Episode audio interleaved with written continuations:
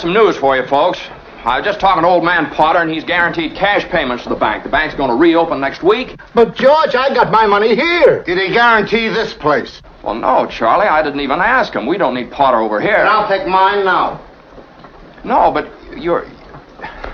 You're, you're, you're thinking of this place all wrong, as if I had the money back in a safe. I, the, the money's not here. Well, your money's in Joe's house. That's right next to yours. And in the Kennedy house, and Mrs. Maitland's house, and, and a hundred others.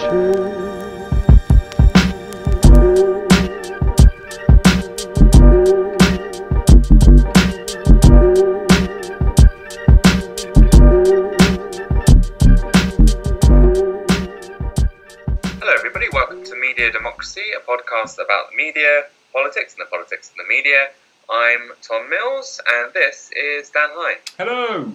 Uh, we are on Twitter, um, as in the show's on Twitter. I'm on Twitter as well, and so is Dan.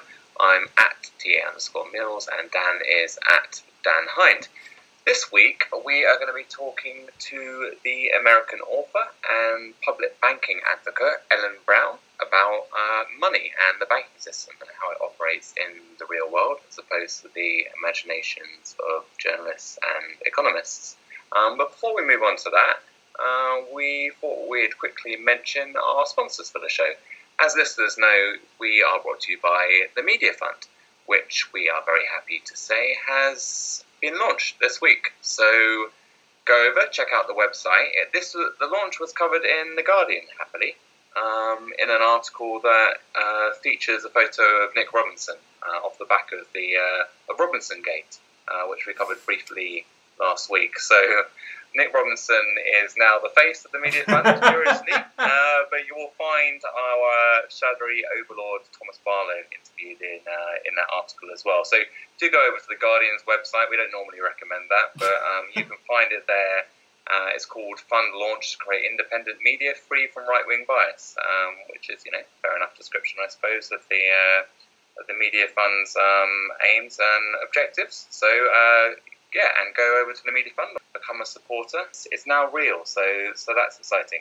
Before we go on to Ellen Brown, though, it does come at an interesting time because you say Nick Robinson published that piece last week, uh, accusing independent media, some independent media, including some partners of the Media Fund, of waging a guerrilla campaign against the BBC. So yeah, that's right. there is an interesting sense that the mainstream media are finally noticing independent media.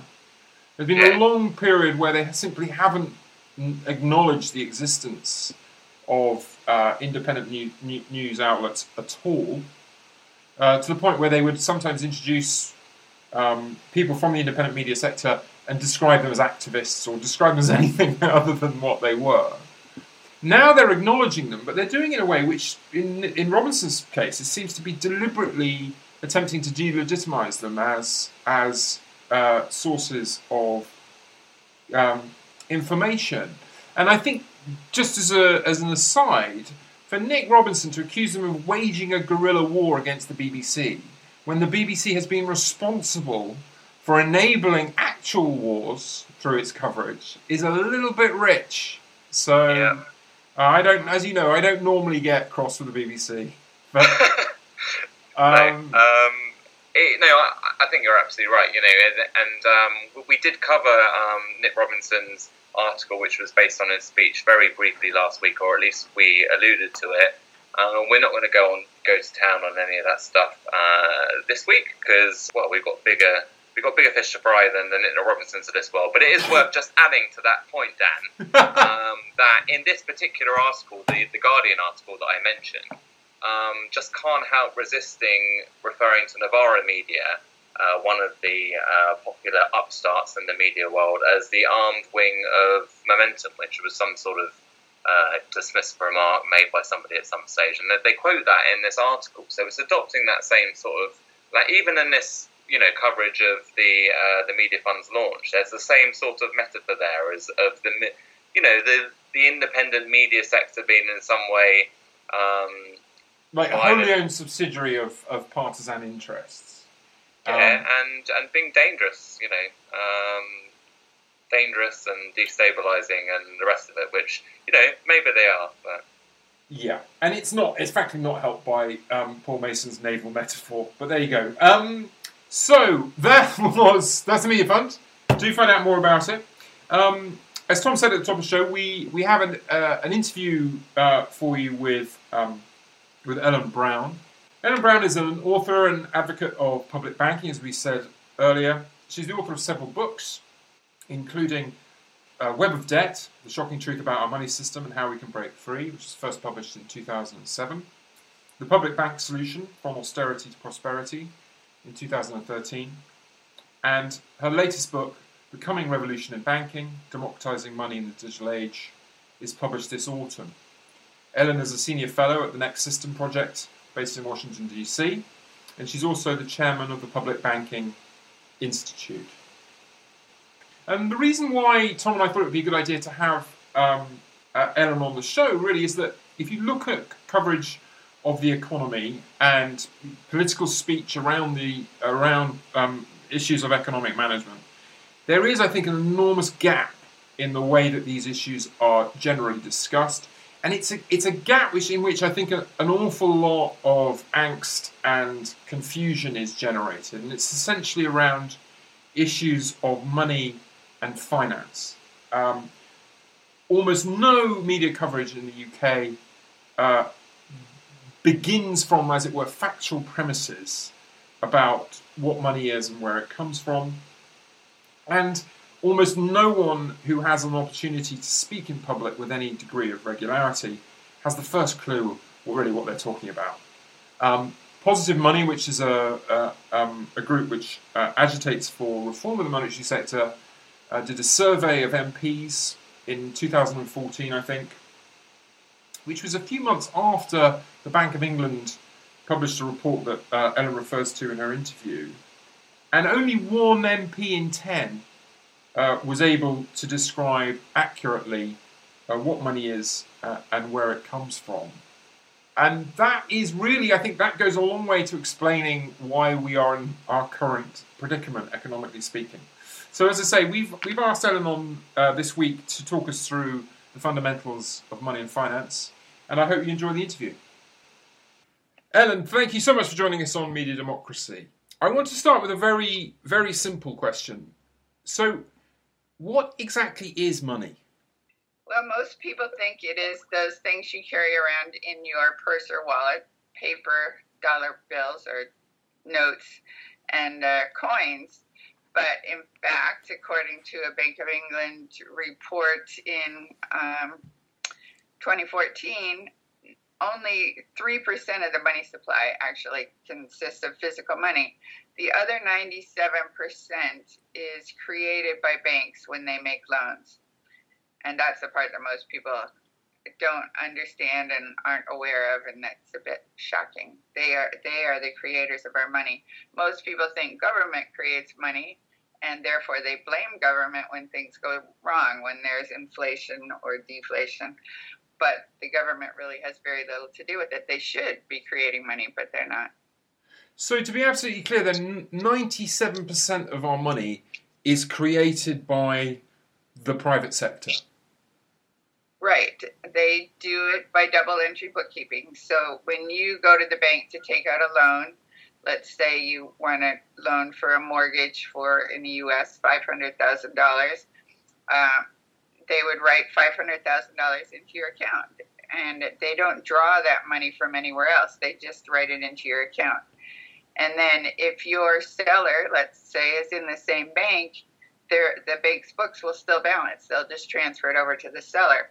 But if the seller is in another bank and that um, check goes out of the bank into another bank, then the first bank has to cover, and they'll do that by borrowing. They may borrow from their depositors, or they may borrow from the repo market, or in the U.S. from the Federal Home Loan Banks. So they're borrowing from the shadow banking system very cheaply and lending to you at a much higher rate. And then, so that money that that was created on the books of the bank is now out there circulating in the in the economy. From their point of view, their books balance. They had a five hundred thousand um, dollar asset, which was they count your mortgage as an asset because you will pay that sum back over time. And then they count the same sum as a liability because when your check goes out of the bank, they have to cover it. So from their point of view, it all comes out to zero. But that $500,000 that went into another bank now is circulating in the economy as checkbook money, which is counted in the M1 um, money supply. So that's a, so there's so there's an increase in the money supply that, that's achieved by that that forwarding of a loan.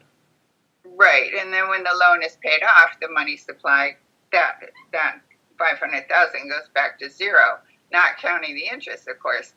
They create the principal, but not the interest. So somewhere, someone has to take out another loan to create enough money to cover principal and interest. Theoretically, you you don't have to take out another loan because um, on because banks only collect a little bit at a time. So in theory, let's say your payments were a thousand dollars a month. If the bank then paid you that thousand dollars back, let's say they hired you to scrub their floors. That's a typical example. Then uh, you It- could pay that same one thousand dollars for twenty years and and pay off your loan. But It- it's funny because you mentioned you mentioned scrubbing the floors. It sounds a lot like the the people in the bank aren't doing anything, and then we're doing menial labour for them. Is that is that a fair representation of the economy? It is. I mean, they don't do very much. Of course, what they do is take the risk that the loans won't get paid back. So right. In which case, in which case, the taxpayer bails them out anyway. So they, there is no they, there is no risk, is there? Right? Uh, basically, what though what you are doing is turning your own IOU, your own promise to pay, into money. But If you went to the grocer and you tried to pay by writing an out an IOU, the grocer wouldn't take it. So that's what you need the bank for. The bank is the trusted third party middleman that will turn your IOU. They'll trade your IOU for the bank's IOU, which is what 97% of our money supply is. It's Right. bank credit. So it's as And good it's as different. This is quite different, and to how we, we would normally think about a bank as being an intermediary between, um, let's say, people within a community. I, I save some money and I pass that to the bank, and the bank lends that to Dan, and then he, he spends that on something. So the classic idea of the bank is that they act as an intermediary between people within the economy. Right. So in a, in a sense, that's true. I mean, there's the classic movie, um, "It's a Wonderful Life." I don't know if that's classic. Yeah. We have that every is, every. Christmas, pretty much. Yeah. that's how it worked in the Great Depression. But you saw what happened in the Great Depression. The banks all collapsed because when the depositors came for their money, when the neighbors all came for their money in a bank panic, the bank didn't have it because the bank had lent it out.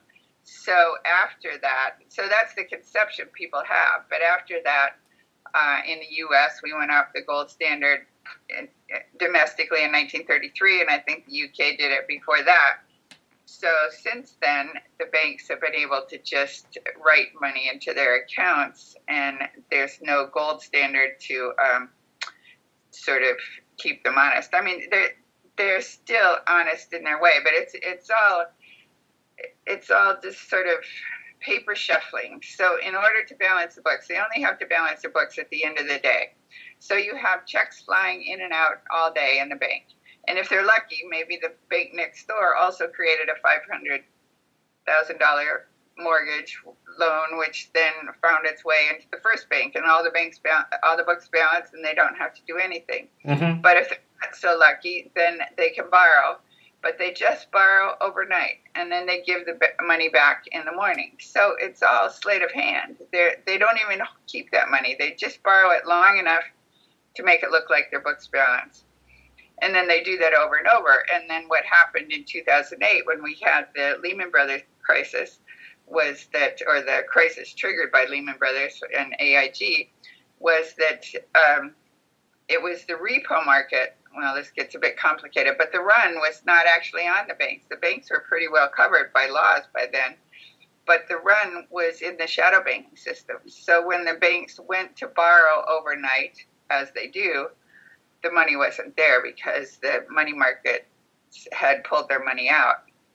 I see. And is that so? That's why you had to have this these huge interventions by the Bank of England and the Federal Reserve and so on to Right. to be, a, as it were, a lender of last resort. Right. Congress was told apparently that in a few hours the whole global system would collapse if they didn't step in. So they did. Yeah, yeah. Well, that brings me to to my second question because I imagine that the the the people in Congress in the states and the um, MPs in the UK and other legislators, when a when a finance minister or the head of the central bank came to them and said, actually, you know what, you need to you need to give us authorization to, to lend huge amounts of money, otherwise the global economy will collapse. I imagine a lot of legislators were more or less completely in the dark about what had happened and why. Um, so what I wanted to ask you next, Ellen, is, is essentially why doesn't everyone know this already? Why isn't it common knowledge that banks create money in the act of lending it? Why why is the the level of of our sort of public discussion of money so so low? Do you think? Well, we certainly aren't taught that in school, and you could ask why we're not. But I think bankers themselves, economists themselves, have been preaching the other story ever since at least the 1970s that banks are merely intermediaries taking in money and lending it out again. And for that reason, they didn't really factor banks into their equations. They thought they were just passive middlemen, but they're not. They're actually creating money when they make loans. But in fact, the system of banks creating money goes way back several hundred years to fractional reserve lending. When banks originally uh, took in gold and then they would write you a little receipt for your gold and they other people would want to borrow the gold and so they would write them a little receipt as well which was called a bank note, and everybody knew it was a bank note issued by that bank because it had the bank's uh, name on it so Right. it was really just a promise to pay on demand it wasn't it wasn't actually money it was a promise to pay what was then considered money which was gold but because those little receipts were so convenient to trade, people traded them instead of, they would prefer to have those to carrying around this heavy gold that might be stolen. Great. And then in the late 19th century in the US, uh, that we had a National Bank Act which put a heavy tax on states, state banks, like state chartered banks, issuing their own banknotes. The idea was to get everybody into the federal system, but many banks, rather than joining the federal system, got this bright idea of well, they wouldn't actually print banknotes; they would just give you a checkbook, and you could essentially write your own banknotes. So you would be, you would be writing checks, which again, you're writing your own IOUs, but it's going through the third party middleman of a bank. Oh, that's interesting. So, so checks were originally a kind, were- in the states at least, were a form of sort of tax avoidance. yes, How the whole, like, interesting. yeah, bank Yeah. deposits, bank deposit accounts were tax avoidance. Yeah. How interesting. How interesting. Okay, so so the the banking system has been has been, as it were, multiplying purchasing power um, for a long time. It's taking an asset like gold, um, and then lending it or sort of recycling, but you know, promissory notes or bills of credit or whatever around it, which which is unstable, right? Potentially, everyone could want their gold back, and it would be unclear who who who actually had had claim to it, and there wouldn't be enough gold to go round, as it were.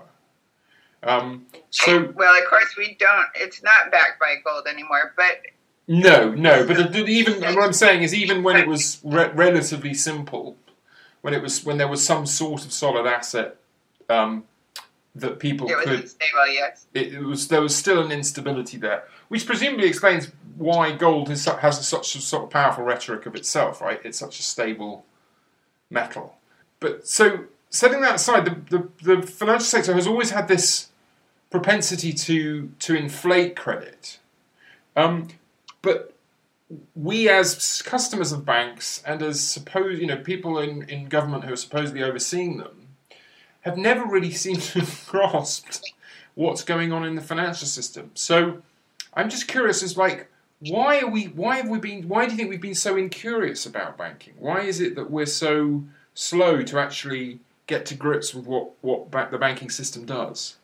Well, I would imagine because we have been told ever since childhood that banks are merely intermediaries, that their function is to take in the neighbor's money and lend it to you for your mortgage. Right, right. So, and people it's too complicated, it's too boring. They really don't they don't think they can do anything about it and they learned it a certain way. I mean even my son went to he's got a master's in econometrics and he didn't study banking and in they, they don't teach it even in economics class. But if people understood that banks were creating our money and that the whole system would not work at all if the federal government were not supporting it, it's all underwritten by the federal government, then it seems fairly obvious that we, the people, should own the banks, that the banks should be public utilities, just like roads and electricity, all those things that flow. Money is a flow, it's not a thing so, Ellen, b- before we get on to um, public or democratic um, alternatives to this private banking system, could you talk a bit more about historically the role that, the state has played in, in banking systems and how, how that's how that's changed over the, the decades and the centuries? Well, we've had two competing banking systems going on, going all the way back to Sumeria, which would be 5,000 years ago, where uh, that the, the conventional thought is that money began as barter and gold was the best thing to barter because it didn't decay and so that's how gold became dominant in a private system but in fact even gold the first gold coins weren't uh, issued i think until if memory serves i think it was 1100 bc so and they were stamped with the picture of the emperor. I mean, they're actually backed by the government, issued by the government, and they always had less value in precious metals than the face amount of the currency because otherwise the as the value of the coin rose and fell it would be melted down for its gold content if, if it went over the face value of the coin so that so it was always a government issued government sponsored thing. And then, of course, you had a lot of coins, like copper coins, that weren't worth much. I think uh, Queen Elizabeth started issuing uh, coins that were, Elizabeth I issuing coins that were not worth much of anything. Oh, I see. But the, because they were stamped with the monarch, they, they had a kind of, they had a value. In, yeah, and then, of course, of paper money or, or paper money issued by governments is clearly government issued money. But beyond that, then you've got the central banks that consider it their mandate to maintain the value of the currency, and you've got federal governments that actually originate most of our money supply because private loans get paid back, but government loans virtually never get paid back. I mean, I, well, I mean, they do get paid down some, but anyway, like in the U.S., we have a $20 trillion deficit, federal deficit. And if you were a private borrower, you could never get away with that. But our $20 billion deficit is actually our $20 billion money supply. That is actually the source of our money. So the government borrows, uh, write, its writes checks on its central bank account, and then taxes are coming in all year, of course. And if the tax, at the end of the year, if the taxes haven't balanced the the um, you know if there's a deficit, mm-hmm. then they just they just borrow that and they borrow by issuing bonds. But what they could do and what I think they should do is just leave that as a deficit or borrow it directly from the central bank and therefore they wouldn't have to pay interest or the interest would go back to the federal government the, and the at least the US Federal Reserve returns its profits to the government so it would, in effect, it's really the interest that's killing us, not the debt. A twenty trillion dollar debt doesn't hurt anything if it's just sitting out there representing the yin and yang, you know, the black and white, the opposite, uh, the balance sheet balance of our money, of our positive money supply. Since all money on that theory is created as debt, they're the other side of the debt of the balance sheet. It's the interest that keeps growing and growing, and that's why you have to you always have this uh, push for growth, and which is really bad for the environment, etc. So the um, the what you're saying is that the imperative to create growth in a capitalist economy is is, is based on that um, monetization of, of the debt, which at, its heart is is controlled by the state. So that in other words, if we had democratic control of that, or we could organize it differently, then that would um, remove some of these kind of um, imperatives for damaging policy in other areas like the environment. Have I have I got that right? Well, the growth imperative also is related to our capitalist system, where where we always have to be creating, uh, generating a profit, and then the profit is not if if these were socialist engines where the profit was returned to the economy or returned to the people, then it then it could balance. But but in our current system, the profits are sucked out into maybe offshore tax havens, offshore investments, or just into this speculative economy, which is really a second economy that doesn't produce anything. It's just sucking out money. I mean, it's like we've got two economies going at once, and they're both balanced on top of this productive economy. So that's why the productive economy is always under stress, always has to produce more in order to support the speculative economy that doesn't doesn't actually produce. So the, the speculative economy sits on top of the, the economy of companies and employment and so on. Um, Right. And relies on it for its, for, as it were, for its stake, for its seed funds. So it sort of takes money, money out of the productive economy, and then gambles with it, and then presumably needs more and more um, to cover its losses. Well, or just it needs more and more because it, it's just it goes up into the speculative economy and never comes back down. I mean, it goes up into the six people that own half as much wealth as the rest of the Oh, I see. I see. So it's never recycled back into Right. into the into the rest of the economy. It's de- they definitely don't spend it on consumer goods because how many consumer goods can six people buy? But they really don't spend it. I mean, it's really just growing and growing and growing, very like a parasite. I mean, this I think this brings us quite neatly to your proposals for for reform. Really, could you talk us through the idea of a public bank and how that might work in practice? A public bank is one owned by the government, so we the people through our government. This assumes that our, we have a representative government. In the globally, I think in the 1970s, 50% of banks were uh, public sector banks, but now it's down to 22% because of this big push for privatization. In the U.S., we have one, the Bank of North Dakota, and I knew it was our only state-owned bank and so I was watching right after 2008, and by the spring of 2009, North Dakota was the only state that hadn't slipped into the red.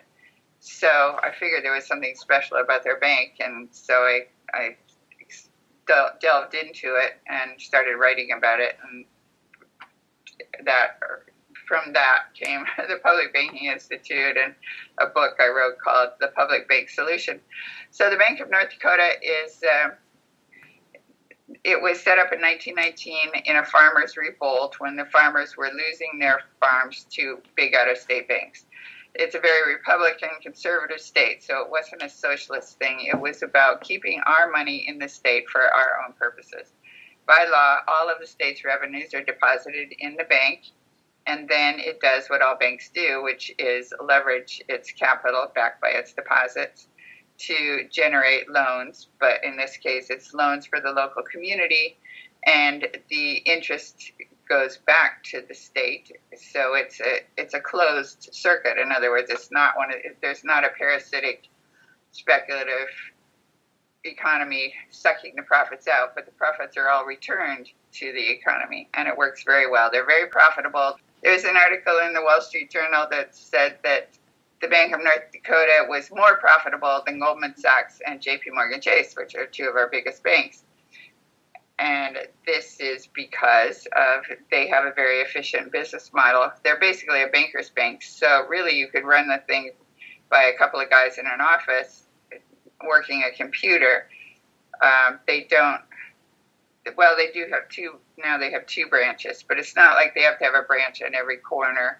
Uh, they they actually partner with the local banks. So the local bank acts like the front office and goes out and finds the customer and determines credit worthiness and all those things that banks do. And then the Bank of North Dakota steps in and helps with liquidity and helps with capital and takes a percentage of the profits. And they do many other things for the state. They make 2% loans for infrastructure, which other states are making them at 4% or 5% or 6%. Right. So it's yeah, so it's a quite low rate. They make one percent loans for startup farmers and businesses. They make student loans that are two percent below the federal rate.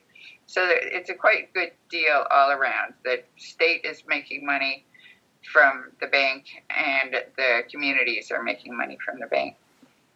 Ellen, in the course of our recent general election, there was a discussion around um, monetary policy, and the Conservatives um, used a phrase, the magic money tree, um, to dismiss uh, any revision to uh, fiscal and monetary policy. It sounds like, from what you're saying, that a magic money tree of sorts is perfectly possible if there's a political will to create it to direct credit towards socially useful ends, and the public bank would seem like um, a good option. So I wonder if you could speak a bit more about um, the developments around the Labour Party. I don't know how closely you you follow that stuff, but the kinds of policy options that would be available, available to a, a reforming government um, in terms of monetary and, and banking policy.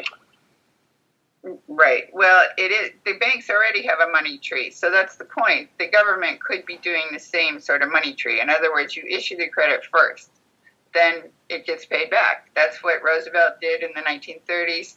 These are called self-funding loans. So you put the credit out there for productive things, infrastructure type things, and then the proceeds from whatever was built pays back the loan. So you could also do that with People's QE. I know that Jeremy Wick Corbyn was talking about, and I saw a rebuttal by Tim Worstall, I think, who said uh, that, that you can't do quantitative easing that actually gets into the real economy because you can't recapture it. If you know once once it becomes inflationary, you've got to have a way to pull that money back. But that's not the federal government doesn't need to rely on the central bank to pull the money back. The federal government has something called the taxing power. And that doesn't mean that you have to raise taxes.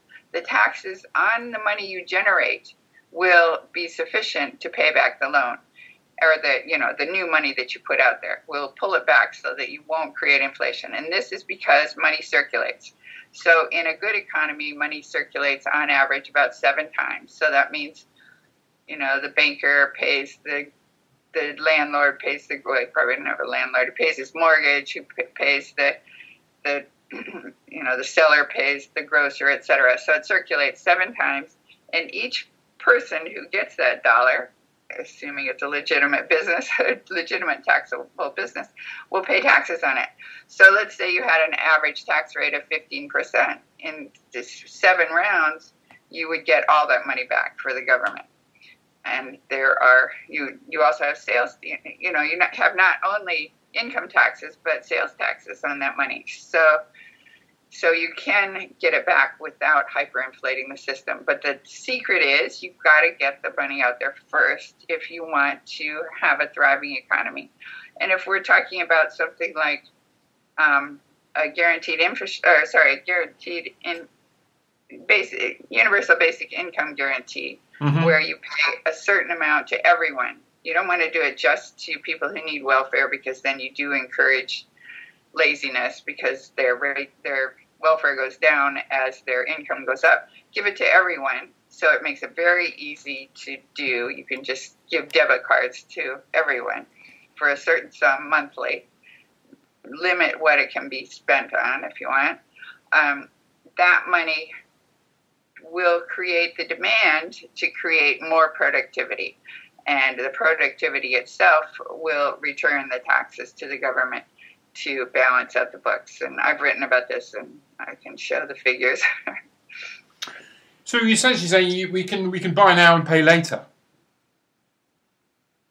Yes. Well it's just the way all businesses work. They all run on credit. You have to pay for workers and materials before you have a product. Right, And then right. sell the product and pay off the loan. But you've got to get the money out there first. And then the question is how to get it back. And that's why everybody objects to the quanti- you know, the quantitative easing that the central banks have done never made it into the real economy. That's why it didn't create the hyperinflation that was predicted. That money never made it past the reserve accounts of banks. There's a totally separate money system called the reserve system, and that money cannot jump the Great Divide into the real economy.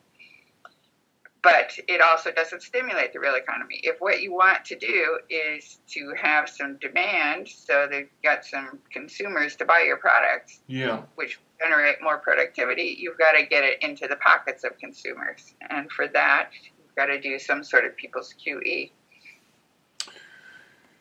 So, just thinking a bit more about the the idea of, of public state banks in the US, uh, uh, would would something similar, do you think, be appropriate in the in the UK to have regional banks um, that were that were owned by the state? Could that would that be possible here? Is there anything particular to the US that makes it possible there and not possible here? Uh, yes, it's possible. I know in Wales they're working on it. Um, there was a discussion about turning the um, the Bank of Scotland right into yeah, into a publicly owned bank. Uh, one issue, so I've heard, is you really don't have local banks. So it's a, but you have credit unions, so it could work through credit unions. You could set up postal banks, as far as you know. There there are many ways it could be set up. It wouldn't necessarily be the same model that of the Bank of North Dakota. But then there's the German Sparkassen model, which is also very successful, where they they do take public, you know, individual deposits, and they they're limited to their local communities. And those banks, too, in a recent 2015 study, were shown to be more profitable than the private banks, including Deutsche Bank. Deutsche Bank, I've heard, is is yeah is in uh, in a great deal of sort of structural difficulties, to put it mildly. Right, due to der- derivatives. Yeah, yeah. Well, um, that is a that's a, a fascinating um, sort of introduction to this this subject. It's certainly something to look, looked at um, coverage of of the economy since just before the um, financial crisis. It's always struck me as a, as a major sort of gap in in the way that we try and make sense of uh, the economy in the sort of general media. Just before we wind up, Ellen, can I ask your your first book, um, which uh, which is um, Web of Debt, was published in, in two thousand and seven, which is a which is a a, a very um, resonant date in the UK because it's obviously when uh, Northern Rock uh, collapsed, and in some ways was the beginning of the the financial crisis, at least here. Um, what what made what drew your attention to the financial system in the in presumably the year or two before two thousand and seven? I actually started writing after the after 9/11, 2001. Uh, and I well, I had researched this subject about the Federal Reserve and banks actually issuing the money when it was still a conspiracy theory. Before it, it became official when the Bank of England actually said it, and now the Bundesbank said it too, like last spring Right. and I think the Bank of England has uh, reaffirmed. So, so now it's officially accepted. But when I was, re- I knew that, and I was interested in writing about it, but I didn't really know what I could say that hadn't already been said until I discovered that The Wizard of Oz was written as a monetary allegory and ni- 1890s, late 1890s. So that gave me a hook, and I could bring in all my writing skills and make it a page turner and so forth. So it just it took me six years, six years to write the thing. So, it, but I did write. I mean, it was considered prescient because I was predicting that the whole thing was going to collapse. But the only reason I knew that was I was just drawing on many alternative writers who thought so. That's interesting. Well, it's you know, kudos to you for for, for getting it out in two thousand seven because um, it yeah, uh, you could have been writing from 2001, and if it come out a couple of years after, then people wouldn't have seen it as being quite as prescient. So, um, well, you know, shout out to all our friends in the in the in the conspiracy theory community because uh, on on, uh, on this one, it seems you were on the money. Um, Ellen, it's been an absolute pleasure to, to speak with you today. Thank you so much for, for taking some time uh, to join us. And um, yeah, thanks again for, for talking us through the fundamentals of finance. Okay, thank you. It's been great talking to you. Bye bye. Goodbye.